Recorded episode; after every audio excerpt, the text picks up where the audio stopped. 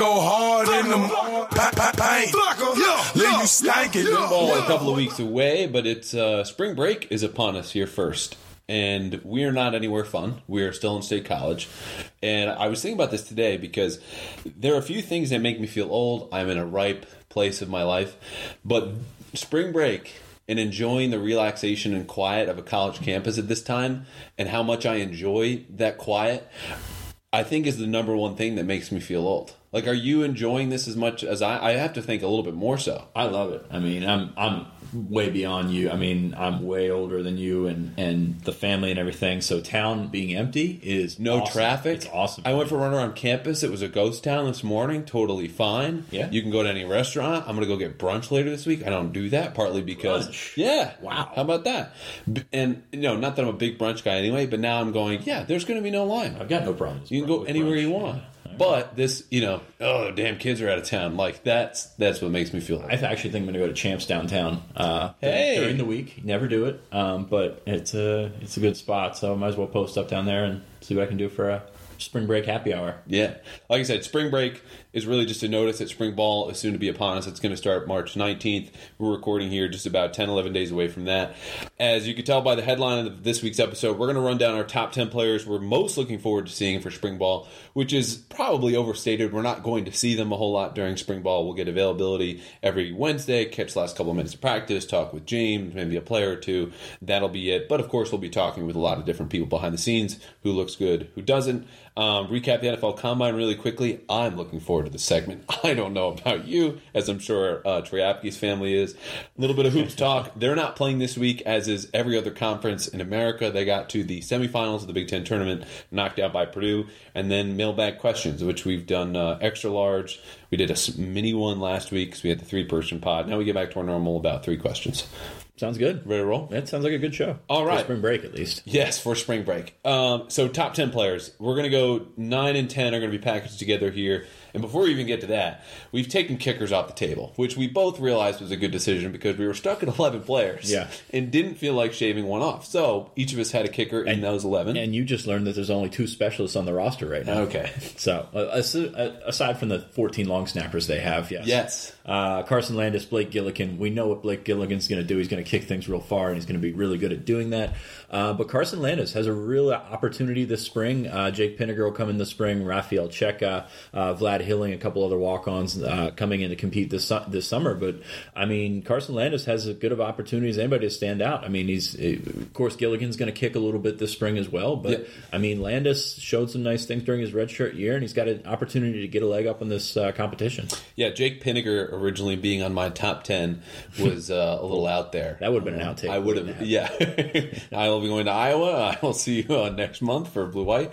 Um, but all right, so yeah, kickers are off the table. I think that's kind of understood. It's a wide open job. Da- Tyler Davis had been there for a few years now. He's of course gone. You know, I think Blake Gillikin probably made our list. He didn't make mine. He- Is he on yours? He's not on my list because I know he's a stud. So Okay, all right, really- yeah. Well, you could be looking forward to him for that reason. I He's always look forward to Blake Gillikin. Yeah. Okay, very Blake good. Gillikin's great. I'm looking forward, uh, not to continue to get off trap. To, uh, topic here, but where he falls on our you know annual player rankings on the roster list. Oh. because you were upset a year ago about where I put him. I think it was like 17, 18, Lack of maybe? respect, I believe I call Yeah, it. Yes. He uh, he might crack the top ten this year. He should be in top five. He's fantastic. Ooh, Yeah. All right. Well, uh, spoiler alert. Uh, that's not going to happen. That's that's another day. but Anyway. a guy who could make the top ten and is my number ten player to watch in the spring is Ryan Bates.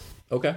Ryan Bates, um, not entirely healthy as we as we last saw him, still dealing with the right ankle and a leg injury, which again kept him out of some of the weight room stuff that we saw. I think last week or the week before in terms of the max out day with the squatting. He's a guy where it, it's not so much him individually. I think you know what you're getting from Ryan Bates, but you don't know where you're getting it from. Will they continue to have him at right tackle, go back to left tackle where he's been playing, you know, most of his snaps of his collegiate career, left guard where he started, and there's no doubt in my mind they're going to shuffle around these different combinations because they've got more depth than they've ever had before and talent.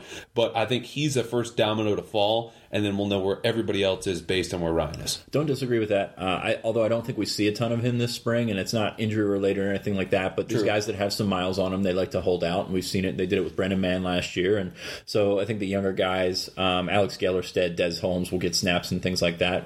It'll be interesting to see, but I think you're right. You got to build around Ryan Bates, um, your, your best offensive lineman. You've got a couple other pieces in place, but you've got three starting tackles coming back. What do you do with them? I think that's the that's a big storyline going into it. So I, I have no problem with Bates on your list. Offensive tackle to defensive tackle. Number nine for me is Damion Barber, Ooh. who I think could be much higher on this list. You could also keep him off, but the injury to Ellison Jordan is really interesting because, of course, losing your top three defensive tackles a year ago uh, in terms of total snaps played, strictly that position, Kevin Givens would be top three, but of course he played out at end. Um, they have a lot of work to do there, and Jordan missing that spot where you could have probably penciled him in as the backup three technique is a big issue. Barber's added a lot of weight. He's switched positions now, and this is going to be a real opportunity for him where that competition will be thicker come in the summer. Spring right now is a time for him to make a statement. So, what kind of statement does he make? I have a defensive tackle at my number nine spot, and we'll get back to my number 10 in a second. But Antonio Shelton, I think it's a huge spring for him.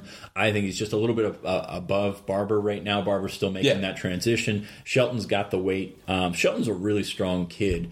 It just hasn't really, uh, you know, boiled over from from the weight room into the practice field.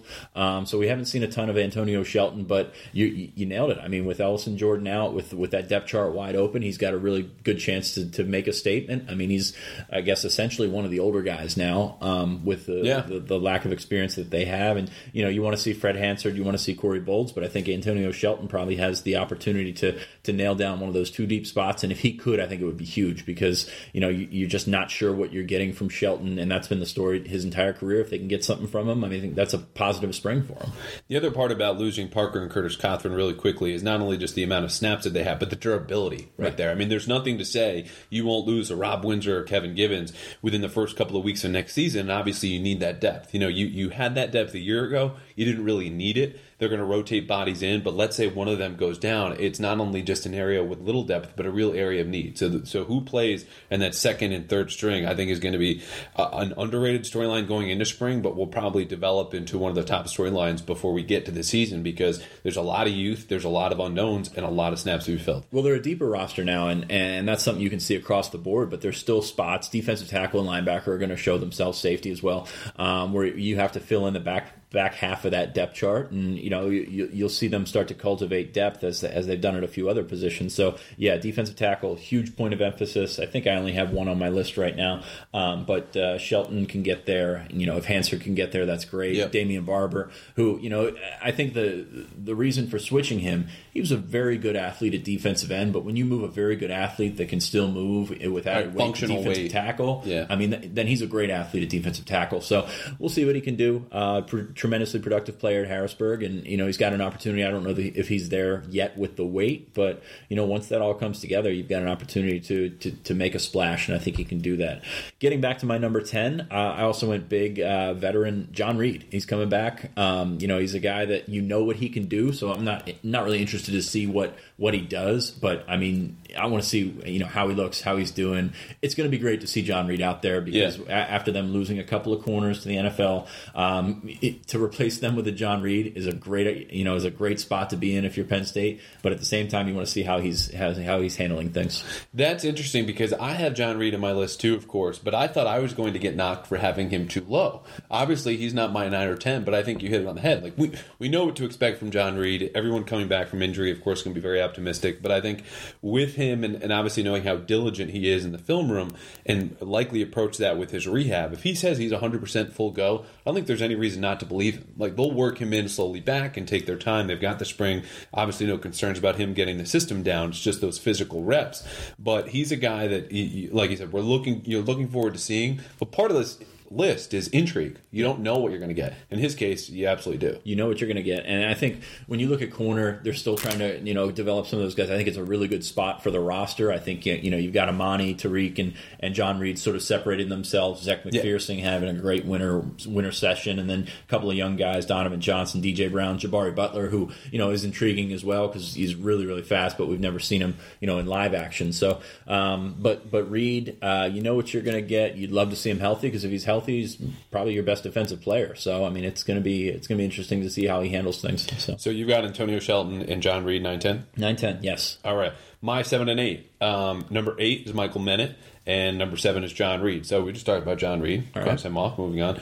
Michael Menet, uh, presumed starter at right guard, take over for Brendan Mahon. His you know story, of course, has been affected by injuries, which leads to lack of reps and falling behind a little bit. You know, last we heard, he you know he's in fine shape physically. You know, looks phenomenal. Again, referencing back that squat max out day we got to visit, looks as good as anybody. And of course, has a pedigree. Five star guy comes in. Now it's his time to shine. I think to a degree, you know what to expect. I mean, he did get some reps late in games last year, uh, mostly in garbage time. But you know, you don't know it until you officially see it day after day with the first team, which I think is right where he's going to be from day one. Yeah, good offseason for Menet so far. I'm looking forward to see him. I have him a little bit high on my list, which I think you know if anybody's making this list, the new offensive lineman is going to go for it. But um, you know, three offensive tackles remaining or returning with starting experience. What do they do with them? Do they move one to a guard? Does that bump somebody over? So I think it's just a wave uh, of you know, of movement, and that could be the only thing that leaves Menet out of the starting lineup when they start spring ball. True. but I think he'll be in it. I think he Yeah. and CJ Thorpe will have a, a nice little battle at right guards. I'm looking forward to seeing both of those. Um, Thorpe, also side note, so strong. Oh a my horse, goodness, man. with He's- squats. jeez. And like everyone knew it too. Like he he jumps into the squat rack, and you just start to see this kind of like hurricane of noise and just people swirling around, and it's all with him at the center of it. And he's just like dropping down like it ain't no thing. And he's got like uh, I had it in my notes, but I think it was at least like 450 or something like that. Kevin Givens got to 515, um, and he was kind of in the same realm of that. Yeah, yeah. Uh, CJ Thorpe tremendously strong, also mean, uh, which is you know an, Very. element that's it's been lacking at times in the last couple of years. My number eight, John Sutherland, uh, probably could have gone a little bit higher. Um, you know, I've heard great things about him through his redshirt freshman year. Um, with that safety spot being as open as we think it's going to be, Sutherland's got a chance to step up and maybe steal a starting spot. Um, if you can do that as a redshirt freshman, you- you're doing okay. So, um, interested to see what he can bring to the table. Um, I, I, I don't know how to peg him as a player. I I don't know if he's a run stopper. I don't know if he's a center fielder. I think he can do a little bit of everything. I think that's probably what they're hoping for, right? A little Which would be both. great, yeah, yeah, ideal. So, um, looking forward to see what Jonathan, Jonathan Sutherland can do, um, you know, this spring. I'm curious why you had him a little bit lower. Because in terms of the total package of uncertainty, excitement, and potential, and opportunity to step into an open job, he kind of has everything there. That's because they made another position move that we'll get to a little bit later. Ah, okay, Yeah. all right. I've got the that that fella um, a little bit, a little bit higher. a little bit higher, and right next to the guy you just referenced. Number seven for me, Ellis Brooks, um, middle linebacker is going to be a crapshoot. So you know you could have made this list with five or six linebackers on it because that's where the intrigue is going to be. I know Penn State fans love their linebackers, but Ellis Brooks, I kind of want you to make that list right now because I, I doubt the five to six. you doubt the five to six? Yeah. Oh, you've got Ellis Brooks, Parsons, Tarburton, Luketa, Jan Johnson, Cam Brown can play there. All right, we're not listing all linebackers, We, but top ten players. Top ten. Well, you would you think Tarburton and Luketa for for this season have a potential to you know? No, but you're going to watch him this spring, aren't you? Um, I mean, probably because I'll be at practice, but All right. if I've got ten guys, everybody wants to know about linebacker. Sure. This That's is the abs- yeah. yes. I mean, this is this is a this is a certain place that we're at right now that they you know they've liked their linebackers in the past and oh, did a big board earlier today and the first couple questions were all about linebackers even though there were three linebackers on everybody wants to know about linebackers if they could take five linebackers a year Penn State fans I think a lot of them would be happy so that's that's where we're at right now so Okay. but Ellis Brooks, um, getting back to him, really intrigued to see what he can bring to the table. Um, not as athletic as some of the guys he'll be going against, but coachable kid, um, guy that's good with fundamentals. Uh, use the uh, you know use the redshirt season to take some weight off and then put a little bit of weight back on. So interested to see what he brings to the table. He's not as fast as some of those other guys, but you know he's an instinctive player, and, and, and we'll see what they got. I mean, you look at where he was a year and a half ago. You know everybody was pegging Dylan Rivers for that spot. Penn State Yep. swooped in last minute, grabbed uh, Brooks. So uh, we'll see what he got. I mean, he's he's gotten the, the best reviews of that class of freshman linebackers from last year. So really interested to see what he can bring to the table. Well, that transitions perfectly. Ellis Brooks is my number six for all those same reasons.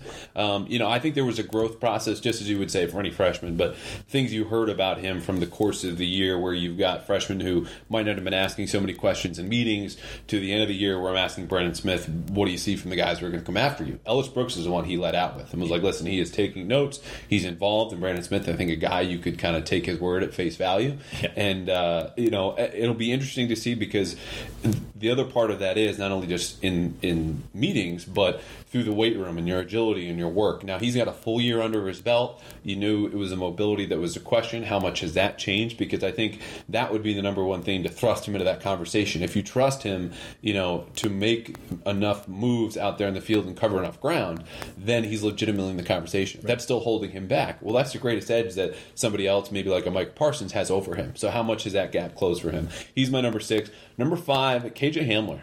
You know, did you do a number seven? Yeah, John Reid. Okay, good. Yeah, KJ Hamler. Yeah, all right. And, and I had him a little bit higher than I had him a little bit lower, and I said, you know what, square right in the middle of this list is where he belongs. I think it's just a matter of, you know, before he had that nasty injury his senior year of high school, obviously a highly touted recruit, caused some schools to back off a little bit. Penn State's there, swoop in. You know, I don't think he'll be in the mix for that open slot receiver job necessarily, but how dynamic he is and how often we heard about him from who are the freshmen behind the scenes or on scout teams that are really impressing. It's like, listen, this dude is as quick as anyone we're going to see in Big Ten play. So that says something, but you know, you could see him at either kick return or punt return, which are the only couple guys who I think are in the conversation for both jobs. He is someone I haven't seen and we've heard a ton from. Yeah, that's exactly right. Um, I think when he was signed or when he committed, I, this is your punt returner of the future. I mean, I know he was hurt at that point, and you know it may have taken away some of his shiftiness, but this is your punt returner of the future. This kid can can get in and out of cuts so quickly, and, and I kind of disagree with you on the slot there because I think it's it's important. You know, if you put Brandon Polk in the slot, if you get something out of KJ Hamler in the slot, you can leave DeAndre Thompkins outside, mm-hmm. and that can really do a lot for your offense. So I think he'll be involved in that, you know, in that battle right there. Um, is he there yet? We haven't seen enough of him as a receiver. I don't think he was ever full bore, um, you know, at least when we've been there. So there's still questions there. But yeah, I mean, I, I, think he can be a spark plug. He can be a guy that, you know, when he touches the football, it's, it's going to make you go, whoa, who, who is this kid? So I, I, like your, your pick of Hamler. When I was on my way over here, he was actually a guy I was contemplating putting in. So, you know, kudos to you. You've, you know, taught me there. So. Uh, okay. All right. Um, my number six, Nick Bowers. Um, of course, you could throw any tight end in here. I mean, it, yeah. you lose Mike Gesicki obviously that that's a big deal in itself. But you know, you, have really gotten nothing from Jonathan Holland. You've gotten uh, lots of time on the injury report for Nick Bowers. You haven't seen Danny Dalton yet. Um, Zach Kuntz is in is in town now. So, I mean, there's there's so many questions at tight end. I threw Bowers in here because I think if he can be healthy, he's the most consistent guy. He he can be you know probably your biggest weapon, not only as a blocker but as a receiver. So, um, really intrigued to see what he can bring to the table. Not entirely convinced they're going to get a ton from the tight end position right now, but you know the drop off is going to be what it is because you know you're leaving Mike Gesicki in the dust and you're replacing him with somebody that's not him. Um, so I, I, I, think Bowers, Holland, whoever they throw out there, I think is going to be um, you know is going to be a guy to watch because I think it's there's definitely concern at the position right now. There is, and I honestly had a tight end on there who is not Nick Bowers, and, and I clipped him off the list because I didn't think there was enough guarantee that you know okay you want to see him, but also with the idea that you want to see him because you would think you'd see him come fall, right? So my tight end was Zach Kuntz. And it was also just the intrigue of just that body type of he's six eight, you know, he's adding on muscle, but how much of that is going to hurt him when you're kind of in line? And they're not in line a whole lot, right. but when you just kind of need to, to block and take a dude head on. And that's something Mike Gesicki, of course, took three or four years to learn at the tight end position when he was here. Never became a strength for him, but he but he did it enough. Right. Um, and, and Bowers for me was also off the list just because I didn't anticipate seeing him a whole lot again. Someone who didn't, you know, uh, max out on squat day, has hit issues in the past, but if healthy, he would be top five for me, no question, come training camp. I think there's guys on this list where, you know, whether you see them or not can tell you a lot about the, the position moving forward. And I think Bowers is one of those. I have another guy on my list a little bit uh, higher than that um, that should tell us a little bit more about that position. But yeah, I mean, it's it, it's going to be it's going to be a challenge. I mean, it, you know, you've got the you know the new tight ends coach Tyler Bowen. Um, you know, if you look at workouts the workouts of the day, you know there hasn't been a ton of praise for the tight ends. No, it's either all of them or none. Yeah, it's, so. it's oh everyone was great, which yeah. tells you eh, yeah maybe not. Well, we'll see. We'll see. We'll just put it. Right, they got time. They got time. All right, I think I'm up to number five on mine, and uh, you know another guy I'm excited to see, though though I don't know that we see a ton of him in the fall. Journey Brown. I mean, yeah, a Pennsylvania guy, so a lot of people are asking about him. He's got the speed obviously. You know, he's got the the high school accolades and everything like that. Is he a complete running back? I, I not right now. I mean, I, I, think that takes some time, and you know, we won't see him much with Miles Sanders back and Mark Allen back. But Journey Brown, uh, another guy like KJ Hamler, when he touches the ball in the spring game, people are going to watch go, out. Whoa! So um, excited to see him. Uh, I don't think I have much more to add to that. Could could he be a kick returner? Maybe uh, we'll see. But uh, Journey Brown's is at least exciting to see some of these unknown guys. Number four, uh, this dude does not touch the ball a whole lot, but when he does, it makes for the most spectacular gift probably I've ever created. This is Rob Windsor coming up with a forced fumble against Michigan. If you haven't found it, uh, he does. He, he just emerges from nowhere out of this huge pile, ball clutched over his head, pointed towards the sky, and he does a little hop that almost completes an entire circle, and then trots off to the sideline. You will tweet that out tomorrow. Uh, probably. Yeah. So Rob Windsor, you've seen him for a couple of years. Surprised early on. I know you mentioned here before the staff believes eventually he'll be an NFL draft pick. You know, the presumed starter now at the one technique. It's different coming in as a backup, knowing that'll be your role, and you're playing behind guys who have been not only just very durable, but productive. You know, Parker Crawford and Tyrell Chavis both played the one technique, did so effectively. How is he going to handle the workload where he's a guy, not like Ryan Bates, we just talked about, where they're going to kind of back off a little bit, but probably increase his workload? Yeah. And how will that look? What has he done the last two years? You know, it- no question. I mean, because they're going to need him to hold up over that time. And yes, they rotate, and I think he's been a fine player. But if is there an appreciable difference this spring from the Rob Windsor that we've seen in the past? Because if so, that's a great sign for Penn State. If not, then you're not necessarily worried. But I think you have to, you know, be concerned because certain games, namely Ohio State, Michigan State too, where they where they lost, it's not only just a close game, but up front wasn't close. And that's something you can't afford to have, even though you might be improved in the back end. That up front is where games are won and lost, and he comes to center stage right now with a full spotlight on him at that one technique. Yeah, they were hurting at defensive tackle and recruiting for a while, and they got really lucky with, with Rob Windsor and Kevin Givens. Not that those guys are you know first team All Big Ten guys or anything like that, but the you know they're, they're, they're solid guys. Uh, Given or excuse me, Windsor's going to be asked to hold up a lot of double teams this year. I mean, he's going to see a lot of guys, and, and can his body take that pounding? He's been hurt before. He's you know he's he's missed some time before, so uh, yeah, I think the intrigue is there. Um, you, you want to sort of cultivate depth behind him, so I don't know that we see you know uh, him take every rep this spring, but he, he's got to be more consistent. He's got to be the guy that, that assumes that starting position and, and you know assumes that consistency. So I'm excited to see what he can do. I'm, I've always been, I guess, irrationally high on Rob Windsor. Um, so based off of what I've heard from people, but Was he the original Mike Randa?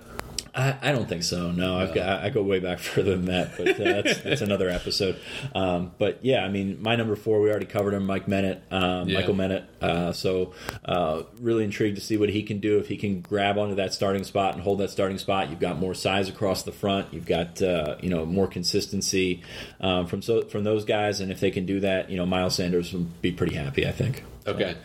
Let's uh, recap before we get to the top three. So my four through ten: Rob Windsor, number four; KJ Hamler, number five; number six was Ellis Brooks; number seven, John Reid; eight, Michael Menet; nine, Damion Barber; ten, Ryan Bates, aka the first domino of the offensive line. We had a lot of uh, overlap here. I went with Menet uh, at four, Journey Brown at five, Nick Bowers at six, or any tight end really at six, Ellis Brooks at seven, John Sutherland at eight, Antonio Shelton at nine, and John Reid was my leadoff guy at ten. So uh, I think I'm up to we're up to number three right We now. are. John Sutherland for me. This is a dude I know they are extremely excited about. I, I've heard it said by Brent Pry. You know, uh, we got a piece coming up that'll explain a little bit more. But just behind the scenes, whether or the players in, in front with the media saying again, who are some retro freshmen surprising, who's doing well on scout team. He came up every single time you were discussing defensive guys on the scout team. I mean, and I think it's because of the same reasons we just talked about before. He'll come up and hit you. Been described as a mini Marcus Allen. I wouldn't put those expectations out there before,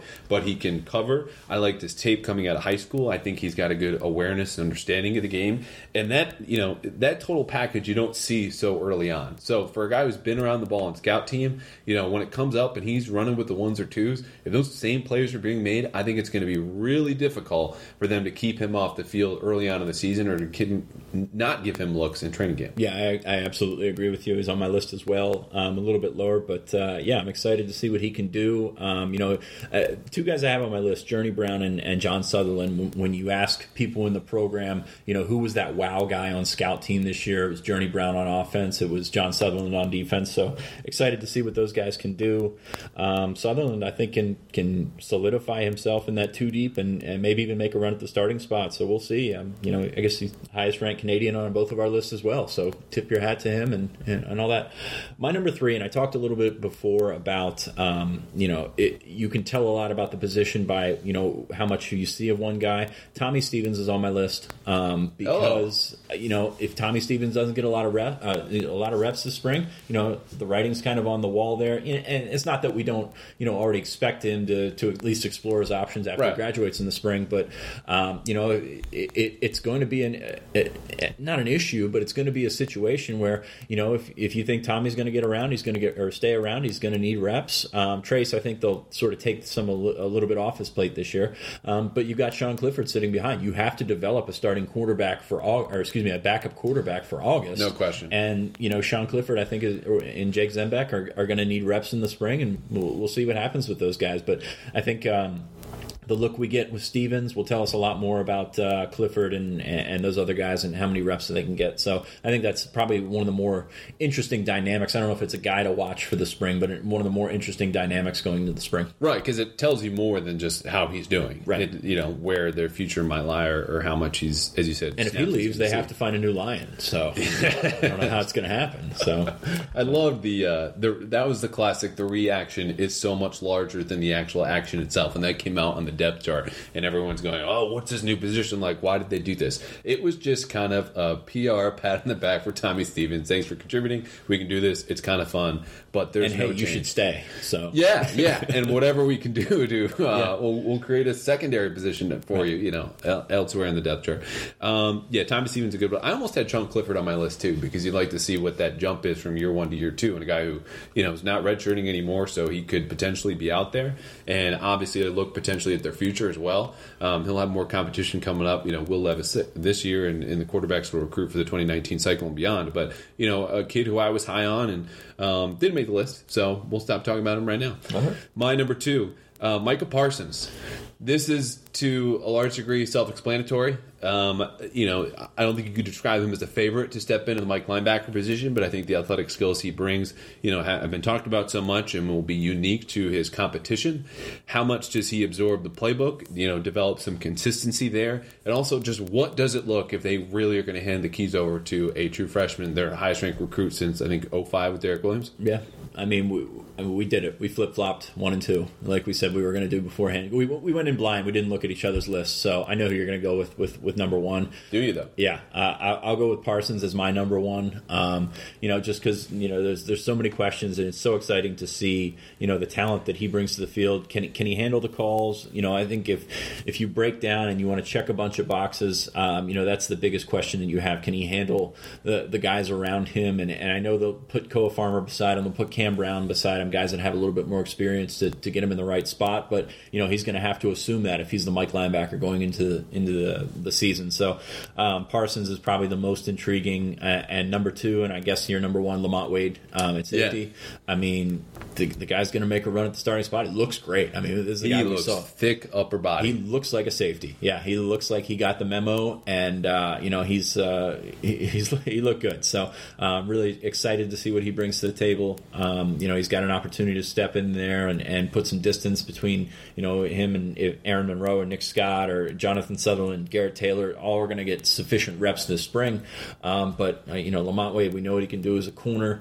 Um, we know what he can do as a football player. So probably probably as excited to see him as I am Micah Parsons. And that's why I put him ahead of, of Micah Parsons. I mean, I think the intrigue is you can't top anyone in this roster outside of Micah Parsons. I mean, that is the most, you know, as I said, just intriguing, interesting, purely what's going to happen when he's out in the field. The reason Wade was was ahead of him for me is I think Wade has got a better shot at winning a starting job at safety than Parsons does at middle linebacker. Right. And again, that's not built on a whole lot of information, but it's just the understanding that he's been in the system, he's gotten the skills, and I'd really love to see what he can do kind of coming downhills. They'll frequently rotate those safeties down, get an eighth man in the box. You know, offer and run support can obviously handle things in man coverage, we talked about before and, I, have written about.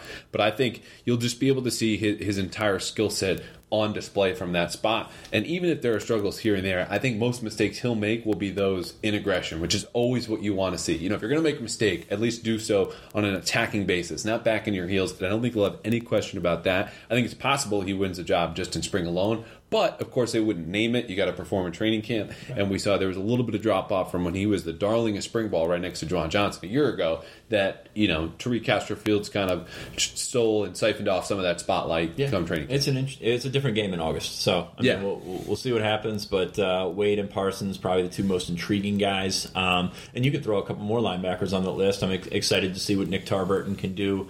Um, Jesse Luketa's you know lo- look good in the, the weight session the other day. So uh, you know most intriguing position linebacker, of course, defensive tackle, safety. Um, I think is going to be you know maybe not the headline grabbers, but probably as important as anything going you know coming out of the spring. Yeah, and I I think both potential to star in their respective positions. I think right now the better chance to do that, not only just start but star, is still Wade, even though he's changing spots. Yeah, absolutely.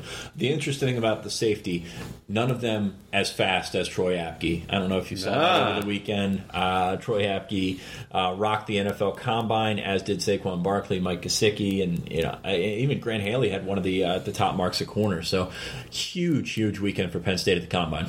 Yeah, and I don't want to say um, we told you so, You're going to say we told you so. but for the people who said, "Oh, he runs four eight or he's four seven or he plays so," told you so. Oh wow, wow! You I mean, here, here's the thing: like th- this hits on you know a personal pet peeve aside from football and whatnot, but just people who here are the facts. They're indisputable. This dude, we've heard him reported, runs four four, does all these different things. Nah, let me just avoid any intellectual curiosity or absorption of these facts, and and just kind of stay where I am and just willfully just be ignorant about this. And this is a totally minor thing. Like no one really cares about this except for you know the scouts who are watching Troy Apke, Troy Apke himself, and his family. You know, and it's nice for Penn State too Yeah. which we'll get to in a second. But just come on. Like, why do you want to stick with with the white guy cliches? Ever he's a little bit slower, he's more gritty. Like that's fine. Like this, you know, they're they're it's a real benign stereotype of all the stereotypes out there. But we've written about this and still had pushback up until this weekend. Yeah, Deion Sanders de- declined being on the show today. Yeah. um, but no, that that was that was fantastic. I mean, his reaction, uh, you know, and it, PC or whatever, it, it was it was pretty funny. Um, but Troy Apke went out not only the forty, but the the vert. I mean, he was there in the shuttle. out. Yeah, he was he was crazy. Um, does he work his way into the draft? Um, I mean, I don't know. I mean, it, it, it there's there's only I mean that stuff can obviously only get you so far, but you know he, he really helped himself out. You make yourself a priority free agent, anything can happen. So um, really happy for Troy because he just kind of put his head down his entire career and did his thing. Um, never really talked much or anything like that, but uh, it was it was fun to watch. I mean, I, I wasn't watching, and I think Mark Brennan texted both of us and just said "Whoa," and I was like. we know what this is. What's going on? Oh, I knew. Uh, yeah, I know. And and you had already put it on the board. I don't know. That apparently was something you wanted to get off your chest there. well, I um, thought it was just funny, and also just a hey, like Oh, you know, it's fun. It's absolutely funny. It's I mean, it's funny and it's it's still a surprise. Like just maybe not to the degree that Deion Sanders was surprising, but like any any one player running a, a four three four. Yeah. You know, in the combine, have said four three five earlier, but it was corrected officially as a four three four. Oh, We're not trying to say we're you know omniscient beings here, but we knew about Troy Apke's speed and Yeah. we told you about it. So dude just ran a four three four. Happy Monday, everyone. That was the whole thing. Um, but it was just one of those like, listen, like, what, what evidence are you sticking to when you want to tell me that this dude is slow? Like, I, I have the times. I'm looking at them right here, Right. and trying to tell you the same thing. The, the funny part about that is too, and again, this is more more my interest, but you know what you hear now for guys like Apke, who, as you said, you know, excel in the vert, run a great forty, is that it quote forces scouts to go back and look at the tape and see if they can find anything more. Right. To me, a the tape is your biggest source of information and the thing you should most be deciding you know—you're building your evaluations off of. But b that just leads to confirmation bias. I mean if you're going back to look at a guy who you have good feelings about because of his 40 and his vert are you going to go back and then look at the tape and suddenly be like oh this is worse than i thought? Like no you're going in looking for better tape than you probably saw the first time to justify what you saw on the field Right.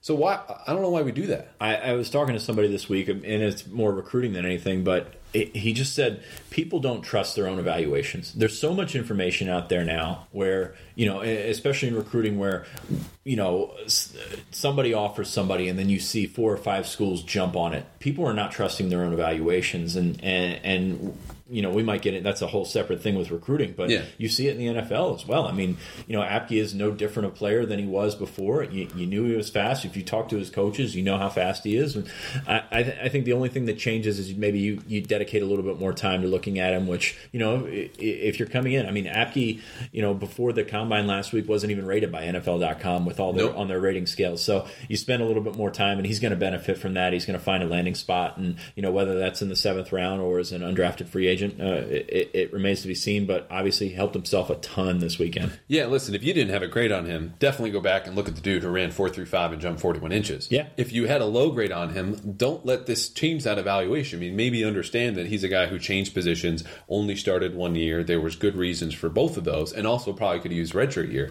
But you probably should have known all that before he suits up at the underwear Olympics and then blows everyone away. Right. Well, you're also not spending the time on Troy Apke that you're spending on Saquon Barkley and Mike Gesicki. So you know that that will help. But at the same time, uh, let's get back to Saquon Barkley and Mike. Well, I was going to say, speaking of guys who just blew everyone away at the Underwear Olympics, Mike Gesicki led the tight ends in essentially every single drill, every single exercise, no matter what it was. I thought he was the guy who had the best combine out of anybody. You know, Saquon, of course, doing Saquon things regardless, because what he did was accentuate his strengths. I mean, he's not going to Indianapolis to do anything but listen. I understand my blocking is in progress. I do take pride in it. I want to get better at it, but I want to confirm for you that I am every bit the athletic freak Right. that I look on tape. And he did that and more so saying, not only am I an athletic freak, but I am the biggest freak in this class. Exactly. Yeah, and he and he's made that statement. I mean, I don't think there's anywhere there- there's getting around that. I mean, he came out, and we knew he was going to jump well. Yeah. Uh, you know, running. You know, you don't you don't see it on tape because he's a long strider, and you don't send him downfield for a seam route. You know, probably as much as as they could have.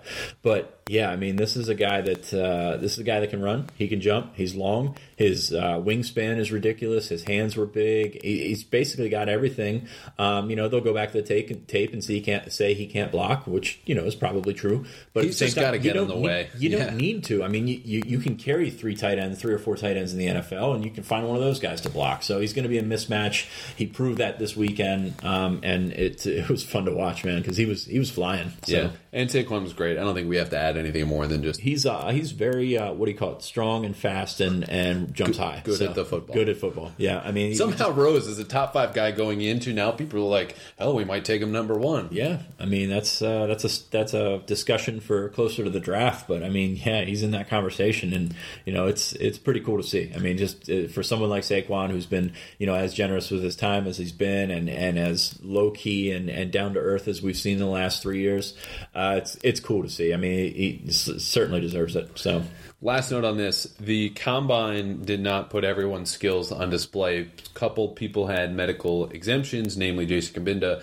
Christian Campbell opted out of certain drills. What this does, you know, long story short, I think is just put a lot more weight on the pro day than when you would have expected. Because if Penn State, you know, has eight invitees to the NFL Combine, you go, okay, those dudes are going to take it easy come March twentieth when everyone, you know, is going to compete. You'll have people from outside of the school come arrive in Holuba, and you'll see Brendan Mahon and Parker Cothren and Curtis Cothran.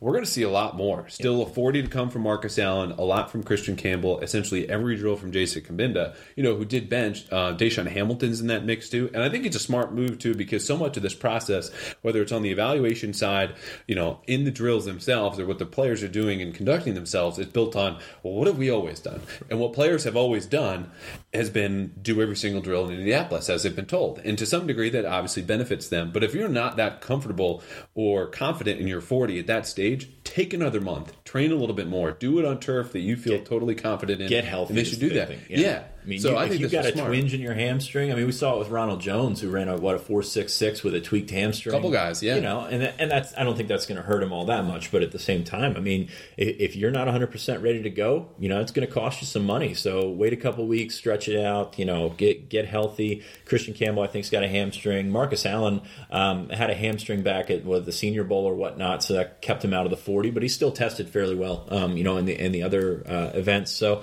Um, and I think we need to dispel the notion nobody's tanking in Indy um, so that they can get looks for their teammates at Pro Day. I think this is something that we've seen thrown around. Who said where- that? uh, Not tanking, but not running so that other people could could have the opportunity to shine at Pro Day. And that that just does not happen. So uh, yeah, you look so confused right now.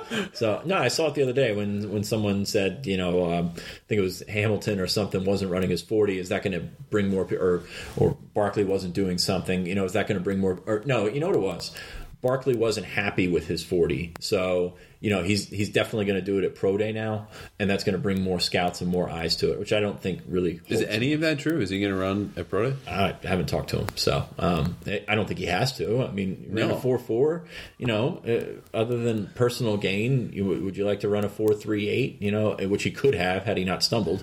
Um, but uh, yeah, I mean, it's uh, Wow, harsh. yeah. So well, yeah, we're, we're going to sit here and critique his four four. The only good part of the last minute and a half that maybe have come from that is a new segment that I like. Oh, someone said, and then we'll do. Okay, what have we heard either on the board or on Twitter or in some passing mention from someone at the bar? of Just this is ridiculous. I was sitting at Champs the other night. Yeah, okay, champs. All right, very good. Well, the first one is yeah, people are not running their 40s in the ultimate, you know, event of self-interest on the part of scouts in teams in players that they're now going to suddenly be selfless to draw more attention to teammates. Right. Which I would be shocked if you didn't have at least 24, 28 teams show up for Penn State Pro Day. Regardless, yeah. because it, you know, There's a lot of seven, what seventeen players at the pro day or something like that. uh, I think upwards of 20. oh wow, But the other part is people who are interested in Saquon Barkley is going to be a small group because they know they can't draft him unless you're in that kind of top five, top seven area, Right. and then maybe even trade up. Right. Um, so no one's going to come extra just to see him when you have most information on him as is. Yeah, exactly. I think there's there's enough intrigue in some of those other prospects. Uh, really, really disappointed not to see Christian Campbell do the broad jump. Um, you know, and like I said, if he's not healthy, he's not going to do it. I no fault, but I just really wanted to see him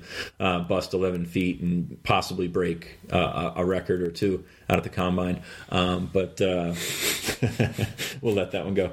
Um, The but, uh, unspoken inside jokes, the best on the uh, this audio medium here. yeah, how about it? Uh, Brendan Mahon, Parker Cothren, Curtis Cothran, uh, Tyrell Chavis, Brandon Smith's going to be there. He told me. Yep. Um, really looking forward to seeing all those guys work out. And, you know, a, a guy that and you wrote down those first three: Mahon, Parker, and Curtis. But I, I think Tyrell Chavis could could have a shot. I mean, Yeah. you know, he doesn't have the you know the the long tape that other guys do, but I think he was very good this year. He takes up a lot of space. He's fairly athletic for a big guy, so we'll I see what he can tape. do. Yeah. And the, and the best pass rushes he had was just a straight bull power move, just driving you straight into the lap of the quarterback. Um, which isn't to say there aren't other guys who could do that, but I think you know he was a guy from the start of the season too against Akron caught my attention. I think was their defensive player of the game. Yeah. I'm gonna have to go back and check uh, predict the presser. And he, he's got the size. He could play. You know, he could be a nose tackle. So Yeah. we'll, we'll see what he can do. And I'm intrigued. I think he's probably the most intriguing non-combine guy coming out of there. All right. Uh, hoops talk. Keep this short. They're not playing this week, as we mentioned. Looking to the NIT, you know, if you think of the play in the NCAA tournament, I would refer you to Mark Brennan's piece of listen, we know where this is going to go. Right. Not only are they in the NIT, I think most likely because they're not in that, you know, first four out or next four out discussion. I saw they were in like the third four out today. Yeah, yeah, it's like- okay, it's like- okay. How many groups do we need? the dandy dozen here Yeah. of just real, you know, saying "aw shucks" as they watch the big dance. But no, I think they're looking at a number three seed, possibly number two. Um, it'll depend on what the other bubble teams do, and if they completely fall out, perhaps Penn State Sox improves as a result. But regardless, they're going to play in the NIT. They'll have a home game to start, probably three six matchup. The interesting part is they could very likely run into another Big Ten team, not the first round, but perhaps second round or later on as this thing goes, because Indiana. Maryland, definitely Nebraska are all in that conversation. And I think there is some value here as much as, you know, people wag their finger at the NIT. They're going to go with some rules changes. We're playing they're playing quarters. Uh, three-point line I think or is being extended a little bit. And so Red, white, and blue basketball. yeah, yeah. That'd be awesome. Um, dunks are worth five points. Um, you know, I, I don't think you see Mike Watkins back, but there is value in this, and that you know, probably just like any other year, if you go and win it, that says something.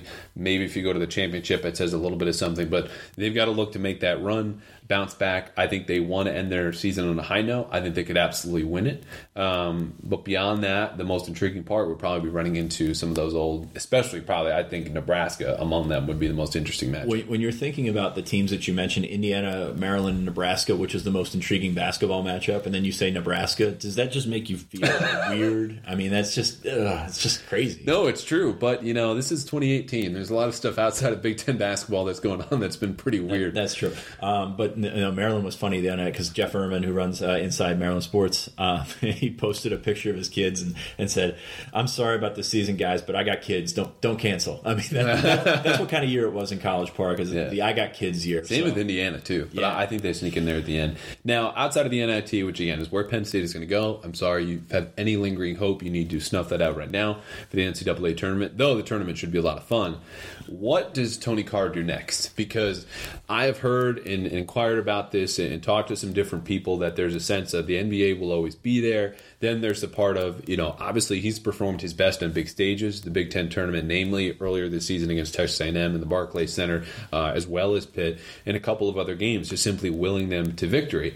If he comes back, obviously great for Penn State. This becomes an NCAA tournament or bust thing for me. If he does not, I think that's probably as big of a setback as you could have, not because of a lack of confidence in who they've got coming off the bench, but I just don't think Jamari Wheeler, natural replacement, is is able to step up. And then you're looking at a similar scenario to this year, maybe NCAA tournament, probably NIT, and I think the team's going to be much better. But that would be so much shooting you would lose between him and Shep Garner all at once. Are you saying he shoots too much?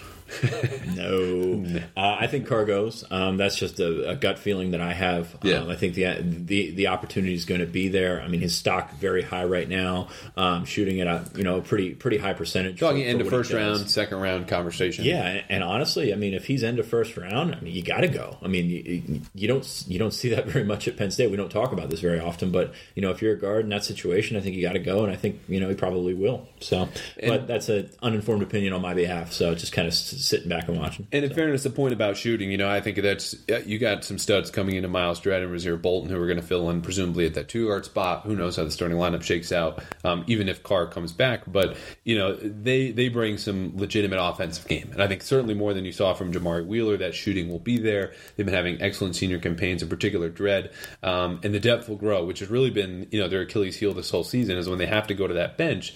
You know, it's it, particularly with their bigs. Julian Moore is also going to leave with That's going to be an issue, but I think you can always handle one issue and work around it as opposed to juggling a couple of them, which even with a more veteran laden, deeper team would be a problem for them because Tony Carr has been their rock, um, and when you lose that foundation along with your best shooter, that's just a lot to replace. Yeah, absolutely, and, and I like their guard play. You know, a little bit better. I think it's Watkins and everybody else right now, and they've gotten some some decent minutes from some of their other bigs, but just nobody's on that Watkins level. So, um, I I like their guard play. I like Myles Dread a lot. I, you know, I've Yes. watched a little bit more of him than I probably would watch on a typical basketball game. I think he's, he's a tough kid. You know, he can score. Uh, he can do a lot of different things. So I like Myles Dread. I'm interested, uh, really interested to see him play at the next level. All right, we have not talked recruiting for the first time I think in pod history. No recruiting segment, and, and it makes sense. There's not much. I mean, the, No, there's the not. coaches are on vacation right now. Uh, they haven't had very many visitors. I think we covered the last visitors in the podcast.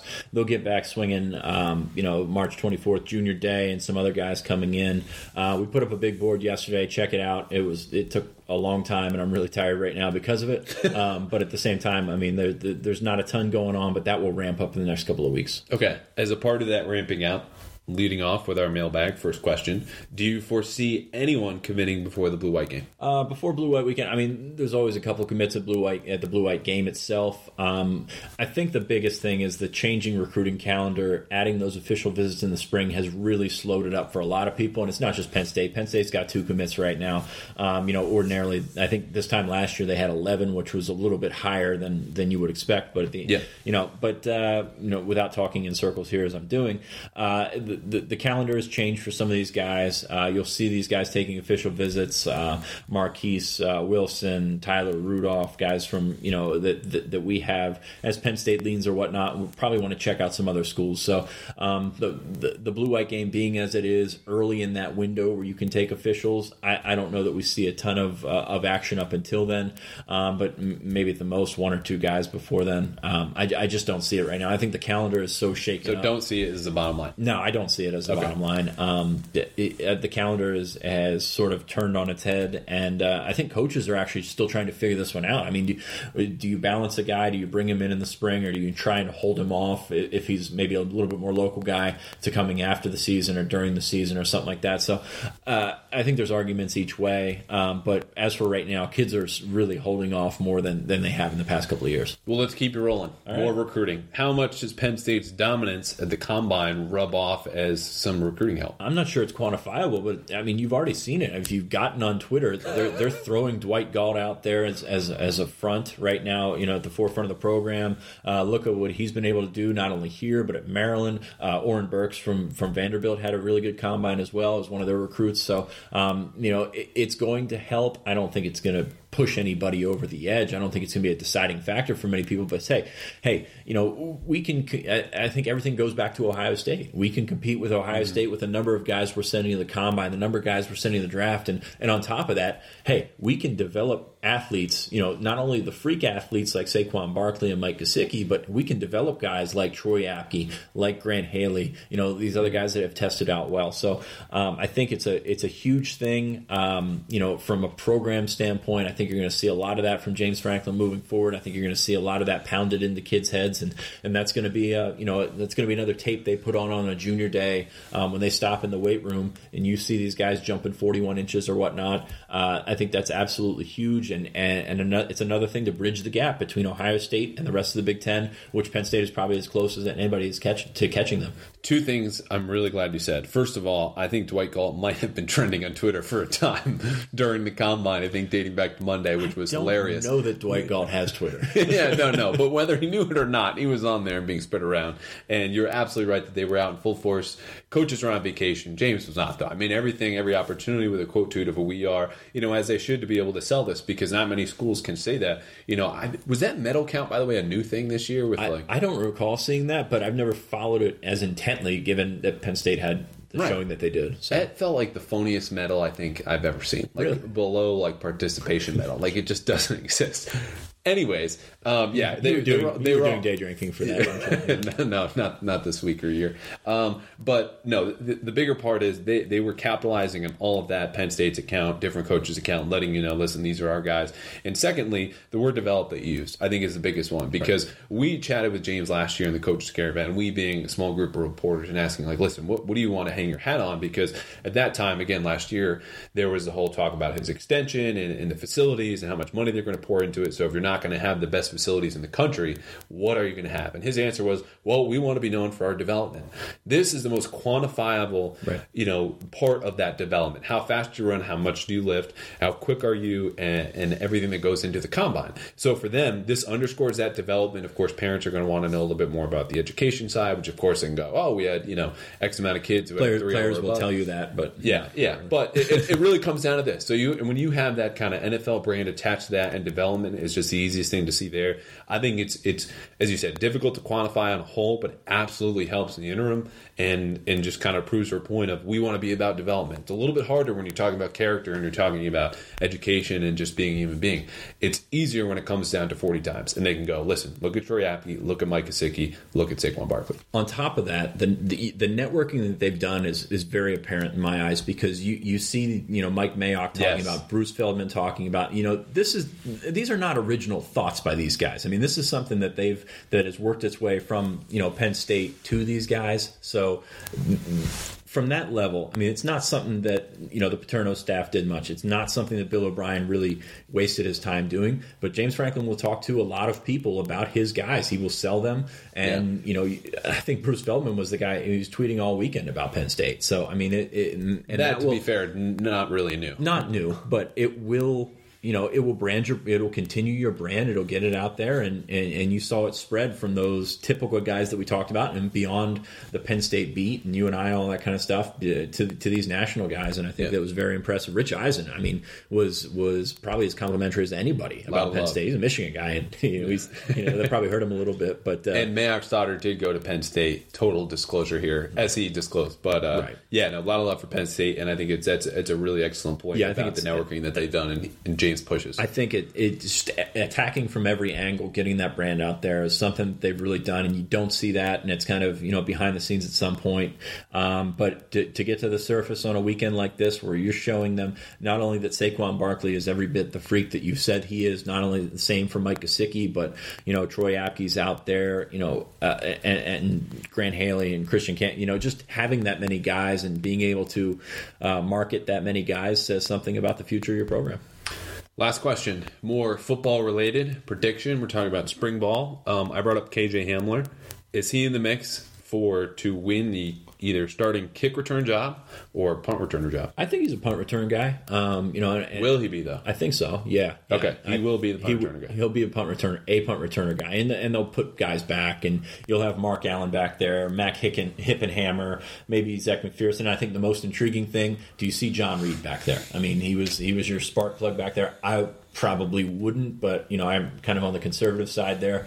Um, but you've got options. You've got more options now than you had four years ago or whatnot. Uh, kick return, Brandon Polk, I think, is your your obvious guy. Journey Brown, we talked about a little bit earlier. Donovan Johnson, um, you know, they, they've got speed back there. They've got guys back there that that can, uh, you know, that that have done that at different levels, at, at mostly at the high school level. So, um, intrigued to see what they get out of that. I don't know that you have to throw a starter back there. I don't know that you have a Heisman campaign, so you know you'd rather not see Miles Sanders back there, or you know maybe you throw Ricky Slade back there when he gets on campus. So um, they've got plenty of options. I think I don't think you can limit it to these mm, eight or ten guys that we just mentioned. Right. They'll have competition throughout the spring, throughout the summer.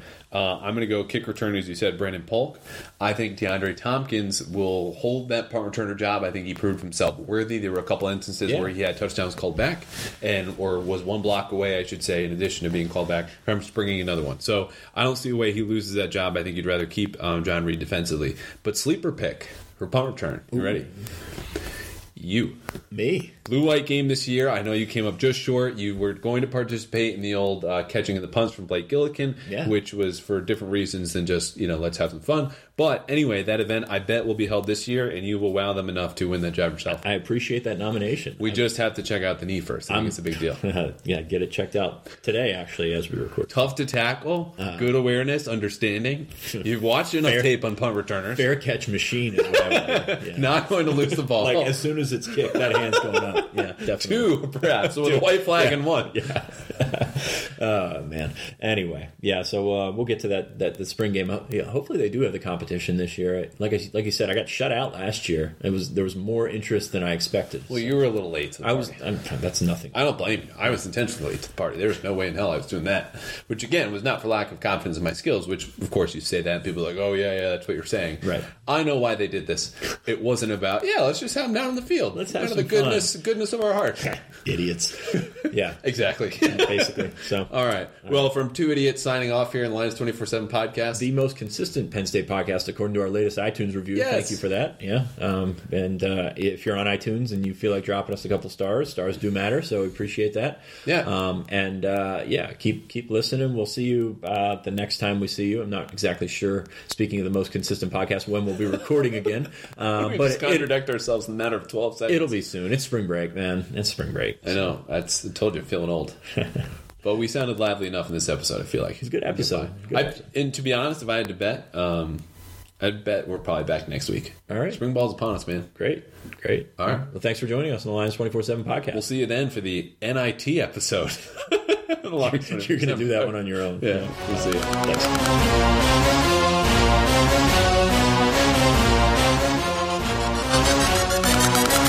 I go hard in them. Pa- pa- paint. Leave you stankin'. What the? What the?